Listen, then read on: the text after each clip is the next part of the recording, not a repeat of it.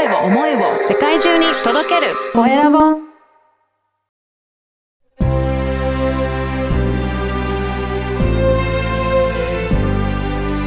経営者の志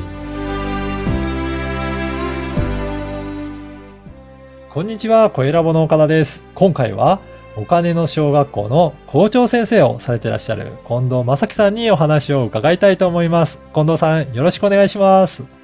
よろしくお願いします。お金の小学校の校長を務めてます、近藤正樹です。はい。このお金の小学校って、どんなことを教えてらっしゃるんですか？岡田さん、キャッチーでしょ？お金の小学校っすて。キャッチーで、何やってんだろうって 興味ありますよ。実はですね、うん。お金のことわからないんです。専門用語難しそうなんですっていう方々に対して、はい。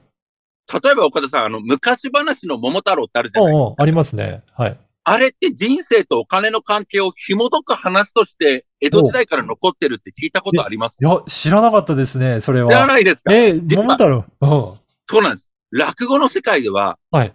犬、猿、キジ、きびだんごって、うん。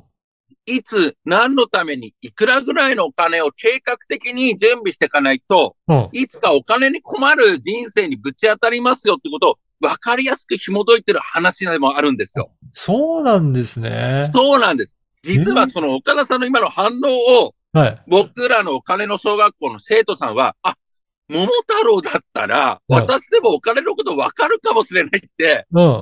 ワクワクドキドキしてもらう、そんな小学生でも通っていいんですよっていうような、うん。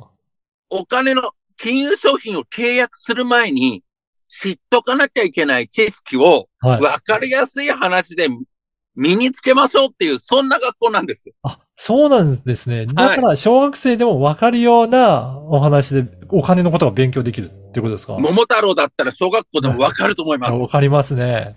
はい。へえ。いや、これ、じゃあ、どんな、はい。具体的にはこのお金の、えーことを学んでいて、どんな人を増やしていきたいとか、そのあたり、どういうふうに考えてらっしゃるんですか？ありがとうございます。うん。実はですね、お子様を抱えるお母さん方にぜひ知ってほしいと思ってまして、おー、はい。あの、今、国は、うん。まあ、貯蓄から投資へみたいな感じで、うん。銀行の預金増えないでしょ？みたいな感じから、みんな投資すべきなんですっていう、なんか、とんでもない、あの、いいことなんと思うんですけれど、はい。なんか、貯金しかしてなかった、銀行しか付き合ってなかったこと方々に対しては、はいなんかちょっとそんなのやって大丈夫なのっていう不安ばっかり広がってるような環境だと思うんですよね。そうですね。はい。でも、将来の老後の生活とかも不安だとか、うん子供これで育て上げれるのかなとかっていうことも不安には思ってると思うんですけれど、うん。そんな方々に、いや、そんなね、あのー難しいことじゃないんですよって。皆さんがちっちゃい頃学んだ桃太郎からお金のことを学べるし、うん、これ学ぶことができると、逆に皆さんのお子さんにうんお金の教育を親御さんからお子さんに伝えることできるんじゃないですかっていうことを身につけてほしいと思ってるんですよ。なるほど。そうか。お金を、のことを子供もしっかりと学んでいくようになると、その子供たちが成長した時に、お金に対して知識がちゃんとあるっていう状態になるんですね。そうなんです。僕はもう考えてるのはうん、親から子に残す最後の教育。うん。これがお金の教育なんじゃないかなって、それを訴えていきたいと思ってるんですよ。なるほど。いや、そうですよね。これ、お金のことって今結構困ってる方もいらっしゃる。若者とかでも、やっぱりお金のことって困ってる方多いんじゃないかなと思うんですけど、あやっぱり実態もそうですかね。いやー、岡田さん、いいところうん聞いてくれますね。はい。あの、今本当にこれ若者でうん。自己破産してしまう方々が結構多いって話が出てって、はい。あのー例えば、あのーアルバイトとかで入って、うんコロナの時とかでシフト入れなくなっちゃって、うんお金、あの、必要なんだけれど足りないんですとかっていう方もいらっいらっしゃれば、はい。例えば携帯のゲームとかの、うん。なんか課金をしちゃって、はい。お金どうしても大量に、あの、借りちゃってみたいな方もいらっしゃってて、うん。本来仕事して返してくっていうことができるんじゃないかなと思って借りてるんですけれど、はい。その借りてる利率とかまでよく調べずに借りちゃってる若い人たちが多いんですよ。なるほど。ちなみに岡田さん今、例えば、えっ、と、クレジットカードとかのキャッシング機能とか、はい。便利なものが生まれてると思うんですけれあど、りうん。どれぐらいの返済に、返済利息が必要かなんて聞いたことありますか？あ、ないですね。まあ、高くても数パーセントぐらいかなっていうイメージですけどね。ぜひね、お持ちになられてるクレジットカードのリボ払いの時の、はいあの、利息であったり、キャッシングの利息見ていただけたらと思うんですけれど、私が持ってるクレジットカードは14%台が出てます。なるほど。結構かかりますね。結構かかります。ぜひね、皆さんに知ってほしいのが、その14%で借りたお金が、何年ぐらいで返済しないと倍になっちゃうのかっていうのを知ってほしいんですね。うん、うん、うん。で、実は簡単な割り算で出まして、があるんです。アインシュタインさんが教えてくれてるんですけれど、はい。72からその利息を割ってください。はい。だから72から14割って出たのが大体約5、はい。この、実は5の5年で倍になっちゃうんです。結構すぐですね、5年なんて。結構すぐじゃないですか。大学生の時に借りてしまって返せないまんま5年経つと倍。はい。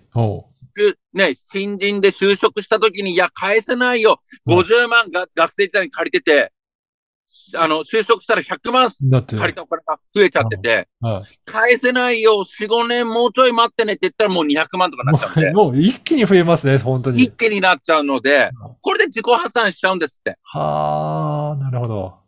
これを止めることできるのって僕、うん。ちっちゃい頃から身近に、しつけとか教育とかをやってた親御さんじゃないかなと思ってるんですよ。ああじゃあ、これを親御さんに、じゃあ、教えなきゃいけないんですけど、どうやって広げていく、いってらっしゃるんですか、そうなんです。うん。あのー学校教育になかったんで、うん親御さんに教える人がいないんですよ。うん、うん、うん。そこで僕教えなきゃいけないのって金融機関の人たちだと思ってるんですね。おー。岡田さん、金融機関でも一番人数、登録人数が多い金融機関ってどこか銀行か証券か保険かって言ったらどこだと思います？だから銀行結構身近なので、銀行はいいっぱいありそうな感じしますけど。ありますよね。うん。人数調べてみると実は保険会社が一番多いんですよ。へえ、そうなんですね。じ実は登録している数は銀行の6倍、証券の4倍もいるんです、保険会社。すごい人数いるんですね。すごい人数いるんですよ。だから、皆さんの周りに多分、はい。保険屋さんっていると思うんですけれど、はい、はい。彼らが売り込み営業をしない、金銭教育をしっかり伝えるっていう存在になってくれると、うん、うん。どうでしょう？保険の人ってどうしても売り込み営業強いっていうイメージを持たれちゃうと思そううんですけれど、はい。これが変わることができれば、はい業界のイメージも変えることができるんじゃないかなと思ってて。私たちお金の小学校は、金融業界の売り込み営業を変えたいっていう、そんな保険の営業の方をうん。探してます。なるほど。あ、じゃあもう金融のそういった保険の営業マンに相談するとお金のことがよくわかるっていう、そんな社会になっていけば、みんながどんどん学んでいけるような感じになるねそうだと思うんです。ああ。やっぱりね、今はちょっと売り込まれるからちょっとお話しかけ、かけづらいなっていうところを、まあ、どんどはいんどんどんそういったイメージを払拭するような、そういった活動なんですね。123万人もいるので、すごい。保険の営業の方々が、他は売り込み営業してるけど、僕はやってないよっていう、ねこの差別化が図ることができ、うんそして子供たちを自己破産から守るよっていう一歩を教えてあげることができれば絶対喜ばれるはずなんですよね。あそうですね。いや、これはすごいなと思いました。いや、ぜひね、この番組、経営者の志というので、近藤さんの志もぜひ教えてください。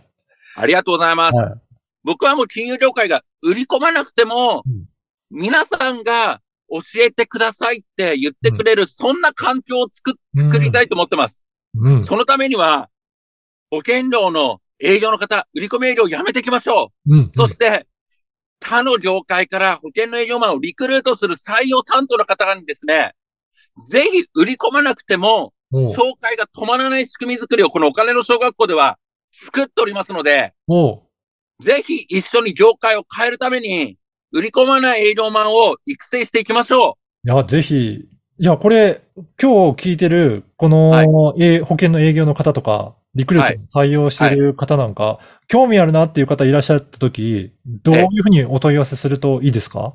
ありがとうございます。お金の小学校は月2回ですね。うんうん。こんな仕掛けを、マーケティングの仕掛けを作って、うん。売り込み営業しなくても、あなたの周りに人がたくさん集まる、そんな場を作ることができますよっていう、はい。その説明会をズームで1時間やってます。おーいや、じゃあ、これを見ていたいだいて、うんうん。参加していただいたら、うん。あ、これだったらって思っていただいたら、ぜひお金の小学校ドアノックしていただけたらと思ってます。いや、ぜひぜひ。あの、このポッドキャストの説明欄に、その説明会のセミナー、ズームセミナーの URL を掲載させていただきますので、ぜひそこをクリックして、えー申し込みして、まずはセミナー参加いただきたいですね。そうですね。うん。最後にいいですか？はい。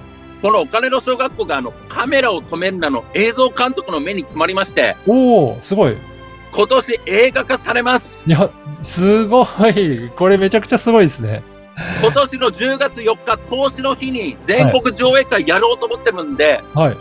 それもお手伝いしてくれる方、うん。ぜひ僕が主催して流したいよっていう保険の営業の方も随時募集してますので、いや、ぜひぜひ、ちょっと。ぜひぜひ概要欄はい見てください。ぜひぜひそこからお問い合わせいただけたらと思います。いやー、はい今日本当に熱い、もう本当お金のことすごく大切だなということがわかるような、そういったメッセージいただきました。今日はあり、がとうございます。はい、お金の小学校の校長先生されてらっしゃる近藤正樹さんにお話を伺いました。近藤さん、どうもありがとうございました。こちらこそ暑苦しい男がありがとうございました。ありがとうございました失礼いたします。はい。